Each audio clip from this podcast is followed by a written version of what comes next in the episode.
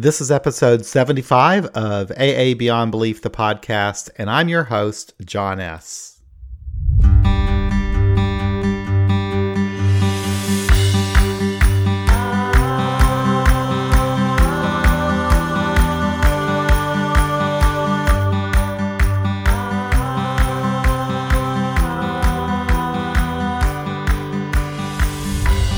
In today's episode, I'll be speaking with Derek Bennett, author of Addictus.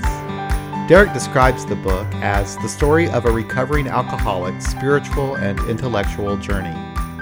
It discusses in vivid detail his trials with alcoholism and how he eventually found sobriety without reliance on AA or belief in a God. It is a powerful message about overcoming adversity and, above all, a love story dedicated to his long lost mother. Good morning, Derek. Good morning, John. Thank you very much for joining us. I'm happy to be here. These intros are always a little bit weird because I, I, actually always talk to the guest before I say hello. So this is like the second hello. It's always the first um, conversation I have is always the more natural one. Anyway. Um, right. no worries. anyway, Derek, um, I really enjoyed your book. Derek wrote a book called Addictus. And did I pronounce that right? Yes. Okay. Mm-hmm. Addictus. And is that a um, a Roman or a Greek legend? I think the word itself is Latin, okay. and and I don't know that it actually goes back to any bona fide ancient, you know, any any myth from antiquity. I think it's it's a more modern legend, so okay. to speak. But I Okay. still thought it was pretty fitting for uh, for the book. I did too. I liked it. Um, Addictus being the name of a slave who um, whose master um, set him free, but he was so accustomed to his chains that he wouldn't remove them. What a, a fitting description of addiction. Absolutely. It's a very fitting description of addiction. That's yeah. So why don't we, um, before we get into the book, the book is a, is a very it's a very short book, um, but Mhm. v- very compelling, um, and it was a very generous thing for you to do with your talent to share that with us because you were so honest about your story. And it's our stories, I think, that that draw us together and give us hope um, more than anything else. And so, having that out there in the public like that is a great service. And I encourage anybody to read this book. But before we get into that, why don't we talk about you a little bit? Can you, can, and, and maybe that's about the book anyway, but can you give us a little bit about your background and what maybe got Yeah. you to write the book? Yeah, I mean, uh, nat- naturally, uh, anything I have to say about myself, it's probably covered in this book, Yeah. short though it may be. But to begin with, and, and just as the book, uh, you know, right from right up right up the gates, I was raised in a very unorthodox Christian uh, setting. I had um, basically my grandparents had embraced this notion of uh, Christian universalism, which they they didn't know that that was what it was called at the time you know, come to find out years later, I would do some searching on the internet and found out, oh, hey, they're not alone. You know, there's a lot of people who believe this. But Christian Universalism, not to be confused with uh, Unitarian Universalism, which is like more of a pluralistic religious movement. Mhm. But Christian Universalism is an exclusively Christian belief, but the idea inherent in that is that if Christ, you know, uh, if, if, if God the Father loves all of us as though we are his children, then it stands to reason that he would never want to punish uh, uh, punish any of us, you know, permanently or Mhm. indefinitely. Uh, you know, the, by the same, I guess, by analogy, a parent would never punish their child for eternity. Right. So the idea was that though people do go to hell, it's it's only temporary, and that uh, eventually Christ will have redeemed every last living soul. And furthermore, uh, to to believe this about Christ is to believe in Him fully. Mhm. And uh, and so this is where it got a little nutty. And this is you don't find this in in uh, in in you know the Christian Universalist movement that's actually Mhm. out there. But my grandparents reasoned further that to believe in Christ in Christ fully meant that uh, you inherited physical salvation. In other words, just as John three sixteen says that he who believes in me shall not perish but have everlasting life. Right. They took that literally to mean that we would never die. Right. So as a child, I actually had this unique sense of immortality. Um, and, and I guess I can go on to tell you where that broke down was that um, you know I was raised to believe it uh, to believe it I, I, and I believed it you know with all my heart as a child. It was what my mother taught me, and and her biblical worldview was was very much impressed upon me. So was and, the belief uh, that you would not physically? It's not like you would die and be resurrected, but you would not ever physically die at all. You never experienced never death? physically die at all. Wow. At all. Yeah, exactly. So um, my mom believed this. My dad was he was uh, uh, up in the air about it. He was unsure, and I, and I would, as a child, I would ask my dad. I'd be like, Dad, why don't you believe this? You know, uh, we'd come to Dad wanting him to to uh, you know to embrace this just as we had, and he, all he could say was that he just he, he wasn't sure. He, he didn't know what to think of it so some years later, after being diagnosed with uh, with cancer, with a brain tumor and lymphoma, um, it, it was, uh, I suppose, by my mother, it was it was urged upon him more than ever to accept this. And lo and behold, on his deathbed, he finally did. So mm-hmm. we were of the mind that, hey, you know, he mm-hmm. has accepted salvation and uh you know death cannot take him cancer will not win for uh you know he has embraced Christ fully and cannot die. Well, you know, within a matter of months, sure enough, he did pass. Yeah. And that was where everything kind of broke down. Okay. That was, uh, and as I explain in my book, I think there's this tendency for evangelicals to stereotype non-believers, such as in the movie God's Not Dead. Uh, this idea that uh, because of some tragedy, we right then and there come to disbelieve or harbor anger toward God. So like mm-hmm. we really do believe in him, but we're mad at him, mm-hmm. and, and that's just that's not descriptive of my experience at all. Rather, mm-hmm. what happened it, it, was sort of the catalyst, right, for me to begin questioning things. But I didn't all of a sudden just become a non-believer or an atheist that day. That, that's right. absurd. yeah, that was my experience. It was a gradual kind of a coming Absolutely. to understand. Yeah, mm-hmm. but I had a similar experience with that too. Um, although I, I, I'm like you in a way though. You had it's kind of interesting. You had a religious family that didn't go to church. Um, yeah, yeah. so I guess culturally within your home, you had this belief system. Um, the home mm-hmm. that I mm-hmm. grew up in, we didn't have any anything like that. There was, uh, I think in my case, what happened is my father and mother, they come from the South and they were Southern Baptist and they were religious. And my father even taught Bible um, school. But when he went to Vietnam, um, he came back a different person.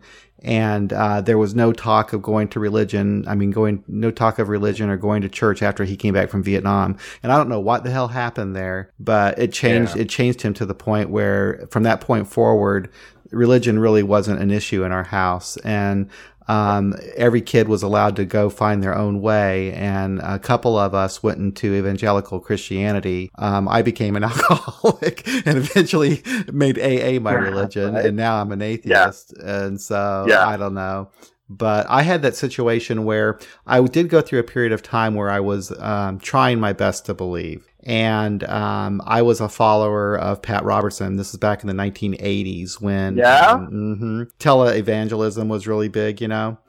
And sure, so yeah. I was looking for an answer, and I'd sit there and I'd watch Pat Robertson on television. And Pat Robertson said, he really believed that you could pretty much order God what to do. you know, if you really believed, right. you know, God would answer yeah. your prayers. And he said that. He says, you know, all it takes is you have to really believe. If you believe that God will answer your prayers, then God would. That's the very definition of magic. You know, yeah, it magic is. is achieving worldly aims through supernatural means. So while uh, you know any given religion likes to engage in special pleading by saying such things as, "Well, we're not a religion; those other religions are religions," or you know, "Oh, what, what, what, we're involved in is the supernatural, but it's not magic. Those right. other religions and those other religious founders."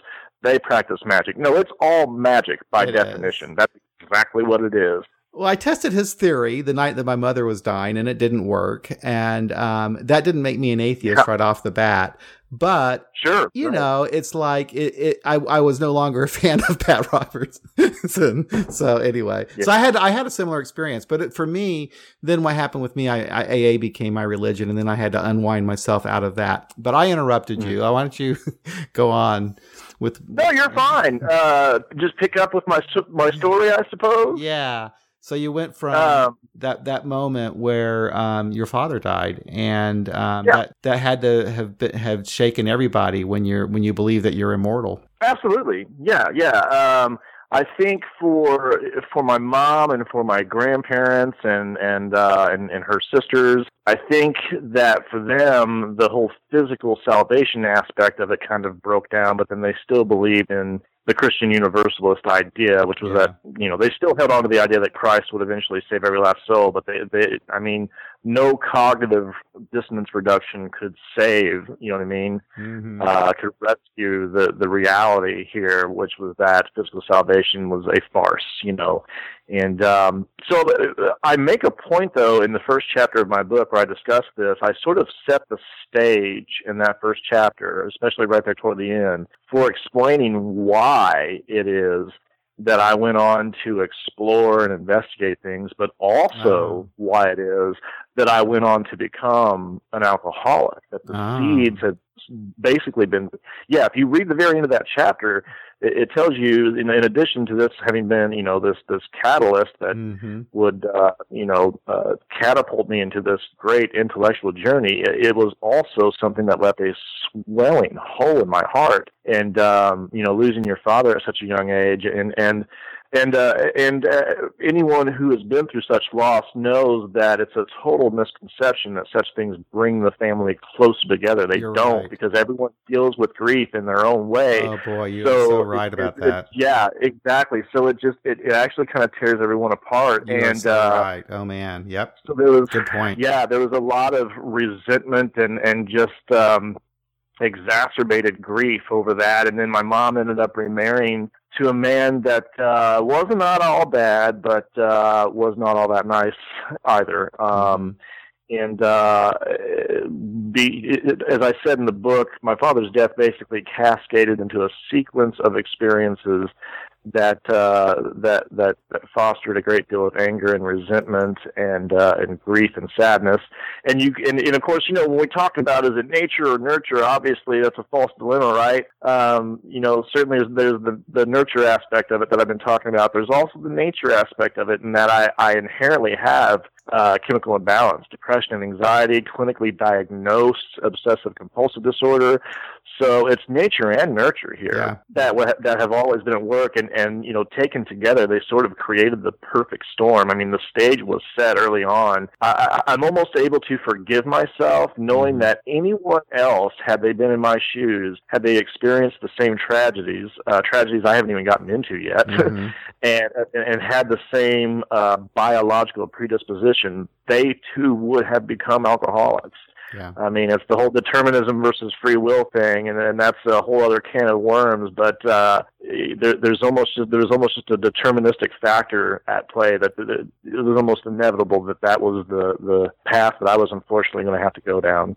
And I wonder if, um, if maybe in a way that you kind of did you justify your drinking in a way like uh, using, using oh sure that yeah I think I did too to a certain extent right yeah I, and I'm not saying any of this to justify my mm-hmm. alcoholism mm-hmm. or my behavior and then right. and that's what we as alcoholics and addicts of course we that's what we, we do. do. is we intellectualize or right. uh, or rationalize or try to justify our behavior right. um, I, I do think given uh, the factors I mentioned that it does make it understandable. It like does. when you when you when you see it in context, it makes it much more understandable. But that yes. doesn't necessarily mean that it's justified. And, right. I, and, in no way am I trying to justify oh, no, it at all. No, no, no. But yeah, that was uh, that was me. I, I and I I've also come to um, understand. At least I'm trying to the um, neurobiology of addiction and how it works in our brains. Um, mm-hmm. And so there's a there's that definite biological component that we have absolutely no control absolutely. over. And our brain brain is an organ. It's just like any other part of our body, and it can malfunction. And when mm-hmm. you put yeah. chemicals into your brain, and um, you have the right gene that gets activated um, mm-hmm. you're going to be addicted, and that's Absolutely. just that's just what happens. And yeah. so, like in your case, you know, and I, I share a lot of a lot of your experience. You know, I dealt with depression and had you know trauma in my life, and I think that's true for a lot of us. Um, but I also had this this strange something happen that that turned on that once I started drinking, I, I could not stop. Um, and that, and I, it's really interesting with you because there was a point in your life where that turned on, and it was like your senior year in college. Um, because like before that, you hadn't really had a problem, but until that senior year, that was when you got drunk for the first time, and from then on, it yes. was yeah, yeah. I, um, uh, you know, was pretty focused on academics and such all through college. Even though I was at Ball State University, which is like notorious for being a party school, mm. uh, I, both myself and the girl I was dating at the time, we were focused on academics, and I wasn't much involved in the party scene at all. But uh, the summer before my senior year, we broke up, and that's when I started hitting the party scene. Mm. And when I uh, became intoxicated for the first time, it was a feeling like I'd never experienced before. And what's interesting is that every alcohol alcoholic and addict you talk to will yes. describe their first experience with intoxication that way. That it was just this yep. sudden magical experience where uh, almost as if it, it had suddenly you'd, you'd found your medicine, yep. so to speak, yep. the, the cure for all your pain and grief and all of that. And and that's precisely why it takes hold. Um, and uh, and so I, for many years, was I would say a functional alcoholic, and then I, I you know, between living in uh, Indianapolis after I graduated and in Nashville, Tennessee, and being involved in the nightlife and all that. I was out on the town quite a bit, mm-hmm. and uh, practically every other night, and uh, uh, more often than not, I, you know, if it, if it, if it was during the evening or on the weekend, I was drinking. Yeah. And eventually, you know, that progressed, as we all know, this is a progressive illness. Right. Uh, it progressed to the point where I, I suddenly, I was, I just, I just wasn't comfortable unless I was intoxicated. Right. Um, but it crept up on me so mm-hmm. gradually. It's so person that you you you're oblivious yep. to what's taking hold, to what's yep. happening to you. And uh, by my late twenties, at least, I, I was you know, by that point, I was a chronic, wow, severe alcoholic. I mean, going on week long benders and suffering excruciating withdrawals whenever mm-hmm. that substance absent from my system, mm-hmm. sick as a mm-hmm. dog.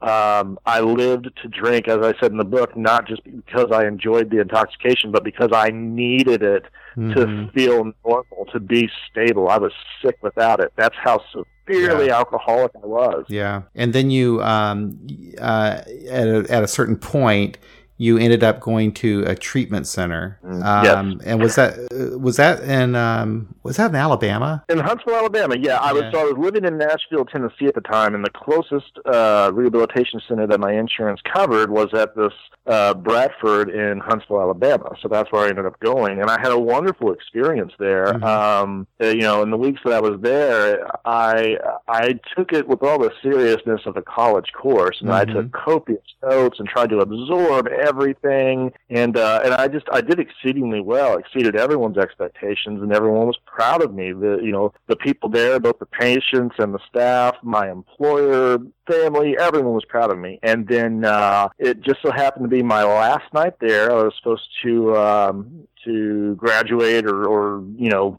you know step step mm-hmm. on into the real world following day and and one of my counselors woke me up in the middle of the night, like around one o'clock in the morning, and I was a little bewildered by it. And uh, and he leads me out into the hallway, and, he, and he's like, how, "How are you doing, Derek?" I'm like, "I'm I'm I'm fine." You know, I'm wondering at this point, am I in trouble for something? He leads me down the hallway to the office of my primary counselor. Both of them just happened to be there at this odd hour of the morning. I'm thinking, what on the what is going on here? This is just strange. This is odd. And um, they sit me down, and then I, I remember that my primary counselor looking on, you know, looking on me intently and, and gravely, and, and telling me, you know, the first thing out of his mouth was, "Derek, there has been an accident." And right away, you know, my mm-hmm. thoughts went to my family, mm-hmm.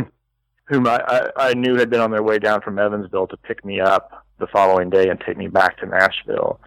And then he went on to tell me that he said, you know, your your uh, your older brother's suffered a broken shoulder, but other than that, he's fine. Your your sister-in-law just has a few uh, cuts and scrapes and bruises, but she's okay. And your niece is perfectly fine. And he paused for a moment and said, "Your mother has passed away." And it was, I mean, right away, I, I was in a state of shock. Yeah. Uh, it, it wasn't one of those deals where you just fall to your knees, you know, mm-hmm. crying. I, I was in an absolute state of shock and almost felt like I had been retrojected back into a state of withdrawal. I was shaking. I was nauseous. Um, and that could have been just purely shock. Sure. you know, sure.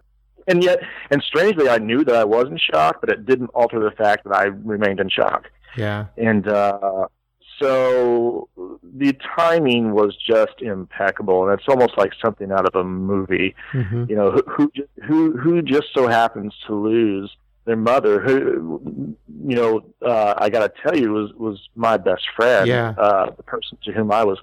Uh, yeah, I mean, reading the book, that that message is clear. Yeah, uh, this was the person I loved and adored more sure. than anyone in life. I was incredibly close to her, and so her loss was just it was it was a tragedy that I can't even express in words. Sure, and sure. Uh, so so I mean, it goes without saying that yes, I would continue to suffer mm-hmm. uh, from from my condition. You know, right. I uh, managed to stay sober. I think for about a month while home at the funeral, surrounded by supportive friends and family and whatnot. But the moment I returned to Nashville, and uh, and reality was upon me, I, I, I didn't stay sober long, and mm-hmm. uh, and so I would go for a number of years, um, and and I mean through hell and back. Um, before I would ever eventually sober up for good, yeah. at least tentatively speaking.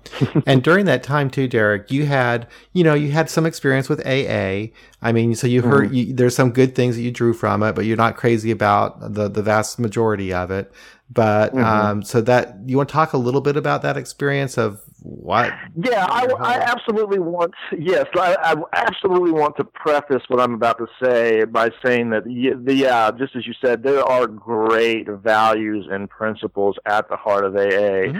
The whole notion of embracing acceptance and serenity. You don't even have to believe in God, you know. Yeah to embrace the serenity pair and understand the power inherent in that message of sure. just you know, living life on life's terms and and and uh, not kicking against the ox goads, as it says in the Bible. Uh, you know, just just just uh, embracing a more peaceful, tranquil, and and you know, serene life. I mean, there's a lot to be said for that, and. Um, yeah, I mean, wonderful values and principles at the heart of the organization, wonderful people involved in the organization, and I and I though I myself uh, do not participate in the program and, mm. and really can't advocate for it without mm. being a hypocrite. Sure. I I, I gotta say, I do not begrudge anyone for whom it is helpful. I, sure. I would never discourage anyone from going, uh, and, and, in fact, I absolutely encourage people right. to go if indeed it is helpful for them. Right. So I, I don't want to sound like a hater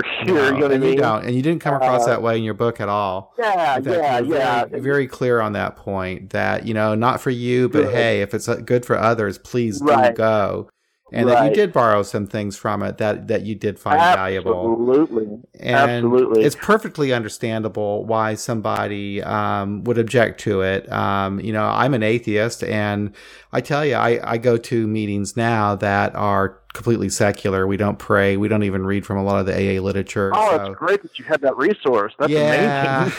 yeah. So it's a different kind of a thing. But um, I, when I go to a regular AA meeting, especially now that I've had three years of secular meetings, um, it's a shock to my system. I can't. I, I, It's hard for me to sit in my seat and not get into arguments with people. That's how it's gotten right, for me. Right. So. It's uh, as I say. Uh, I take very seriously the the idea that you should minimize resentment, and for that reason, that's there you go. By AA. there you go. And so for that reason, I don't go to AA. okay. you know, that's how I minimize resentment. Yeah. yeah.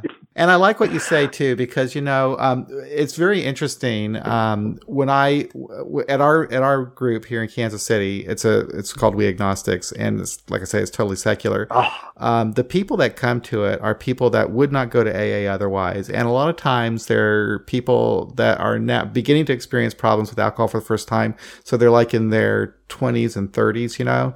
And for these mm-hmm. people, the AA message just does not register.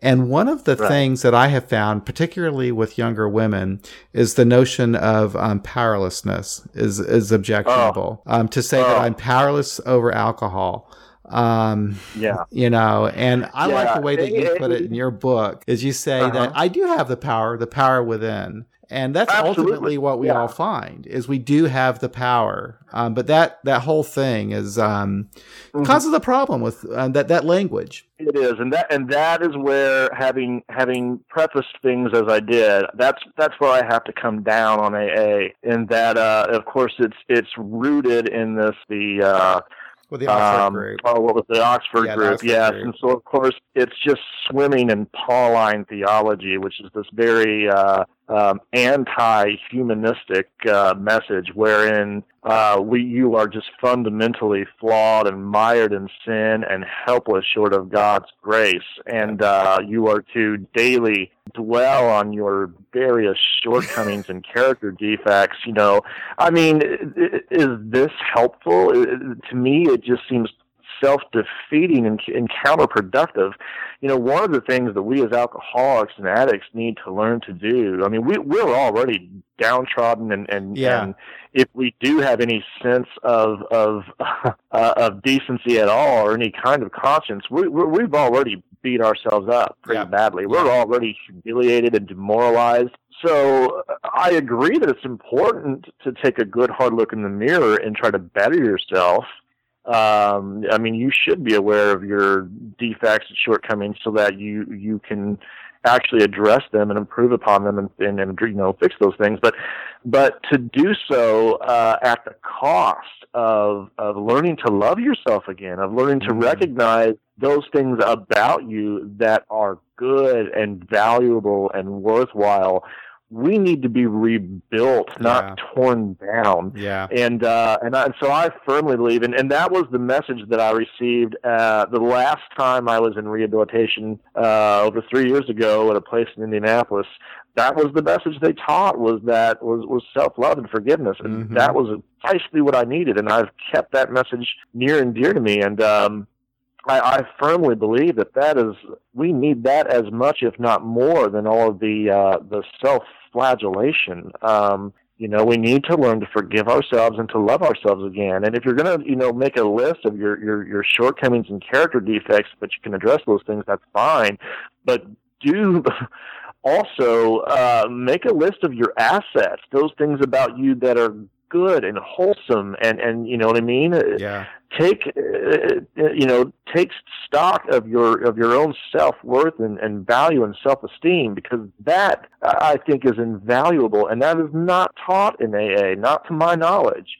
And I just I think it's absolutely critical. No, I think you're right, and you and you're correct, and especially now, there's more of a literal um, interpretation of the program in a lot of in a lot of groups where the big book is the gospel, and it doesn't say in the big book to look at the good stuff. So you know, No. um, but you, No, it's it's just straight Paulinist theology. It's, Yeah. and it's rooted in even in more ancient uh, Greek philosophical traditions like Gnosticism and such. That uh, uh, the kinds of ideas that Plato espoused, wherein the uh, material world is vastly inferior to the spiritual world, so the you know. Uh, being of the flesh and of this world makes you uh, weak and perishable and uh, and, a, and a slave to flesh, just as Uh-huh. you hear Paul say in his letters. And, and so it's it's it's that deeply ingrained Pauline theology that I, I, I just can't stomach. I have to tell you, I really love your intellectual um, knowledge of uh, religion and, and theology and all of this. I, I, I really enjoy that stuff. Um, I'm, I'm, a, I'm an atheist, but I, I find it fascinating the history of religion and how it all Yeah, evolved. yeah. But I'm too, Yeah. I, I don't have, um, for some reason, it, I, I can't, I can't invest a lot of time in studying it, but I love listening Right. to people like you, um, Dr. Robert Price, who was Oh, the foreword to your book. tremendous. He wrote this foreword for yes, yeah, Yes. yeah. Um, so I, when I, when I, in fact, when I read your, the foreword to the book, I was like, wow. Um, a lot of people, maybe people listening to this podcast might not know, but Robert M. Price, he's a, he's a biblical scholar. And um, I discovered him probably when I was first realizing that I was an atheist, and I started questioning things, you know, and I was really curious about how all of this started. And he um, has a he had a couple of podcasts. He does one right now called The Bible Geek, but he had another one that I first started listening to called The Human Bible, and it was mm-hmm. really interesting because he takes you all the way through the Bible as as literature, as a historical mm-hmm. text, mm-hmm. and uh, helping mm. people mm-hmm. understand where the stuff comes from. You know, where do these people yeah. get it from? And um, he doesn't. He takes. He looks at it in a very critical way to try to understand it intellectually, but he's not putting right. these people down. Um, in fact, he no, has great respect cherishes the Bible. Mm, he, he loves it. He just doesn't regard it as God's divine yes. word. But as an ancient document, or rather, collection of documents, uh, he he loves and cherishes the Bible. Yeah. And, and, I think, in a manner of speaking, you could say that I, I do as well. I yeah. just don't regard it with the same approach that you know fundamentalists and evangelicals do. Yeah, I find that really fascinating and um, so i really i enjoy that aspect of your writing too because that that plays out in your book i mean it starts with mm. robert m price giving the introduction and then you also mm-hmm. though talk about it um, throughout your book and it's and it's really valuable mm-hmm. having that background and understanding like you like you know yeah. you you understand where these concepts come from in, in alcoholics anonymous you know you know you you you understand oh, what's going on there where a lot of people mm-hmm. like you know when i was there i was like oh, i don't know whatever i'll do whatever you say but, yeah but anyway, yeah, I do appreciate is, that. Not, this is not uh, some uh, revelatory cure that Bill Wilson just happened to conjure up so many years ago. No, this is rooted in ancient superstitious ideas. That's yeah. where it comes from. So I'm able to see it for what it is. Yeah. And uh, and and I tell you, you you know when you discuss my knowledge on these topics, it's it's funny as I talk about in the book. The thing that sparked that was uh, reading the Da Vinci Code and other such yeah, things. you mentioned that. Uh, yeah, and then and then of course you know to everyone listening, they're thinking, oh my God, he started with the Da Vinci Code. uh, no, you know, come to find out, uh, I mean Dan Brown's novels are amusing and fun, right. but uh, he, he's pretty wide of the mark when it comes to getting his facts straight, and it uh-huh. didn't take long for me to learn that. Right. But I was able to, uh, I, you know, I, I got into, I, I just had to know more. My I had this insatiable curiosity about it, and uh, and so I studied Christian apologetics, which mm. you know refuted a lot of what Brown had to say, but also counter apologetics. Yeah. Where you have, you know, secular, you know, legitimate biblical scholars like Robert Price and Richard Carrier, yeah. uh, who, who bring to light a lot of this stuff. And I've always been fascinated with uh, comparative religion and uh-huh. the various uh, pre-Christian uh, icons and, and, parallels to Christ, Romulus, Osiris, and others. Uh-huh uh, who, who, also rose from the dead, Osiris in particular, whose death and resurrection sort of paved the way for right. eternal life for all the uh, Egyptian devotees. I mean, right. uh, there, there is such a thing as parallelomania, in which uh, you have pseudo scholars of religion uh, make unsubstantiated claims with regard to various figures. But if you really dig deep into the ancient texts and primary sources, you find out that a lot of this stuff is actually legitimate. It's on uh-huh. point. Uh-huh that uh, Christianity and, and, and the Christ figure himself is basically this amalgamation yeah. uh, of ideas that were that were just they were all over the place yeah. uh, in, in the ancient Mediterranean world. Well, it's fascinating, and, and you know, um, if anyone's ever interested in exploring this stuff, you can go to YouTube. There's so many great things. Um, when when I was um, learning about all of this, I would listen to all these talks on YouTube from Richard Carrier and Robert Price and mm-hmm. uh, on and on and on and debates. And it's just, it's really fascinating. I, I really, I, anyway, I really enjoy that stuff. Um, but like I say, I, I'm not, I haven't really absorbed it and I can't say that I'm an expert on the subject, but I just, I just love its entertainment yeah. value, I guess, to, to. Yeah. I tried to just give a brief overview in one, in, in one, in one uh, chapter of my book in particular, the one titled What Lies Between Heaven and Earth yeah. Uh, just kind of a brief summary or synopsis of, of that kind of stuff. Yeah. Uh, which, if, if, if you're able to comprehend what you're reading there, it's it. it I hate to to be so bold as uh-huh. to say this, but it almost puts the death nail. And if you if you understand oh, yeah. what I what I'm what I'm saying there, it's like, oh wow, I did not know that. Oh yeah. Uh, so anyway, I won't carry on about no, that. I, but, could go, I, I um, could go on forever about it, but oh, as could I. Yeah. but uh, yeah, I love it. So anyway, Yeah. another thing that you said in the book, though, um, and and this is what I think is the key to um, recovery for a lot of people. It is for me anyway. Is that connection with other people. Um, Yes. And it seems to me that you're pretty open about your your past addiction. Are you? And is that how is that how you kind of form your connection with other people? Absolutely, yes. I keep no skeletons in my closet whatsoever, uh, whether on social media or among uh, my coworkers, and of course among my friends. Mhm. I, I, I just, I do not hide it. Um, I mean, I don't rush right out and grab people by the shirt tails and say, "Hey, I'm an alcoholic." Right. You know, but I, I don't keep it a secret either. And, and of course, if you know me for long enough, you're eventually going to find out that I uh, am a recovering person. right. Uh, so I'm very open about it, and um, yes, it it is conducive to me having those connections. And also, what I love about it is that if other people suffer from the same struggles, Yes. that they, they feel very comfortable about coming to me Yes. and uh, and seeking help and advice and guidance. And I love that. It's what I'm able to give back. I, I can't really give back in AA because I can't stomach AA, unfortunately. Right. But if I can do it in other ways, which Right. is, you know, one, by being as open as I am about my condition, and two, you know, having written this book, Mhm. Um, I mean, I, I do absolutely, would, you know, sincerely want to be able to help others who Yeah. are struggling with this. So I've just had to find alternative ways of doing so. And this book is a good way of doing it. As I said, th- that was a very generous and kind thing to do to share your talent by writing that book because you were very honest and open with your experience. And anybody who Yeah. has suffered from addiction is going to is going to relate to your story. And there's just so much power in the sharing of personal experience.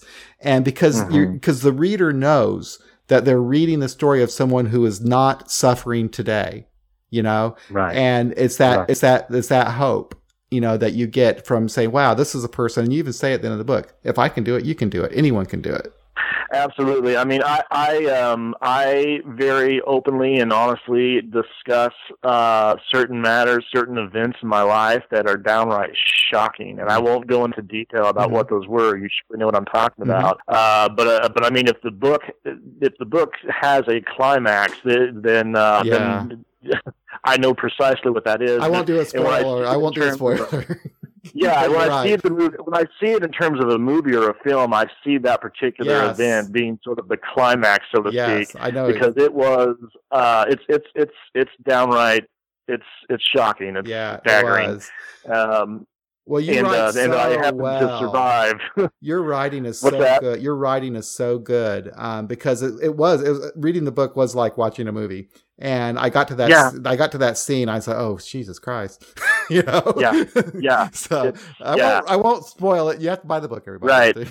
read the book read the book uh but um but and and so that is the message that i'm trying to send is, is, Yeah. is that this is where i have been this is where i'm at now but this is where i have been right. and so i mean it with all sincerity when i say that you know cliche as it may sound if i can do this you can do it Right. too. Um, I mean that wholeheartedly, and I, and I, I can't imagine anyone reading this book not walking away with that message. Yeah. Um, Yeah. I want this to inspire hope and inspiration in others. When inspire inspiration, uh, but I, I do. I, I want people to walk away um, having that hope. Mhm. Um, I mean, I have, as they say in AA, shared my experience, strength, and hope, and, and I and I, I really, truly do hope that this uh, that this is of some help to Yeah. to many people, I think it will. especially uh, to to all alcoholics and addicts, but especially uh, to those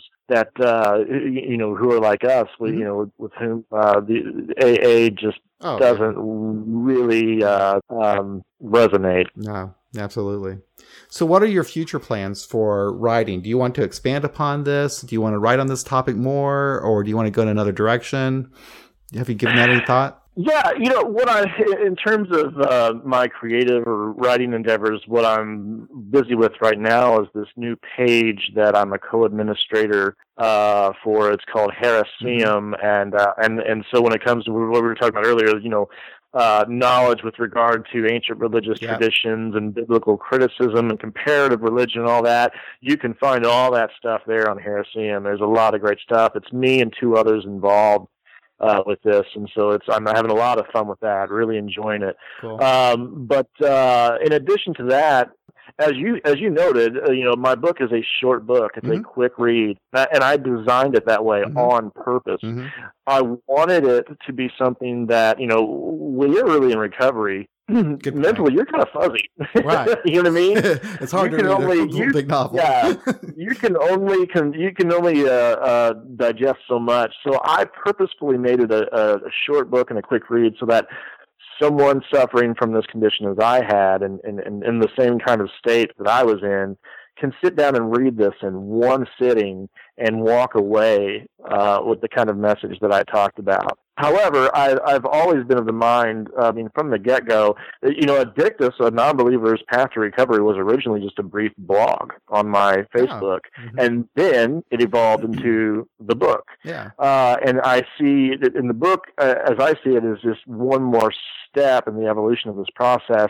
At some point, I will probably expand on it Mhm. further hmm and uh, tell even more of my story. But I think the important thing is that this book does cover the the it's it's relatively comprehensive. It Yeah. covers all the, the major details. You know, it's it's Yeah, my, it my really story does. is there. It absolutely. is. Um, but uh, but but there is always uh, room for, for expansion on that at some point, Mhm. you know. So um, I could see myself eventually doing that as well. Well, I have to check out that Facebook page. I was actually looking at it a little bit today. What's it called? Her- Heritas? Mm-hmm. Heritas?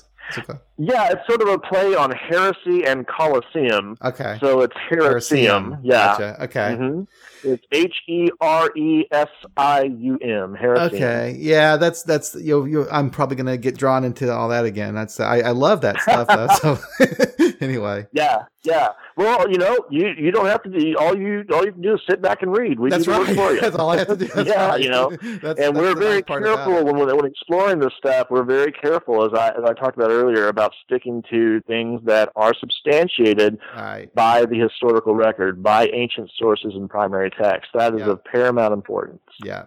Very cool. Well, Derek, Because I, I'm a seeker after the truth. You know, I, I, I'm not going to fudge anything. What I'm interested in, I'm, I'm not a soldier for atheism. I'm a soldier for truth, and go. atheism just so happens to be the thing that I tend Yeah. to think is true. That's same here. Same here. Yeah. Well, thank you. Thank you so much for uh, participating in the podcast. It's been a wonderful conversation, and I do encourage everybody to get the book. I'm, I'm gonna we'll link to it on the when we post the podcast. Uh, thank you so much, and stay in touch. Thank you for the opportunity, John. I, I really appreciate it.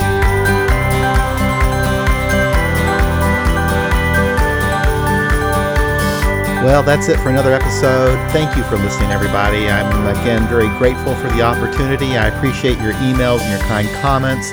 Um, if you can think about it, if you want to, uh, please visit iTunes and leave us a positive review. Also, if you're looking to connect with others uh, of like mind, we do have a secret Facebook group that you can join. So send me an email at john at aabeyondbelief.org. That's john at aabeyondbelief.org.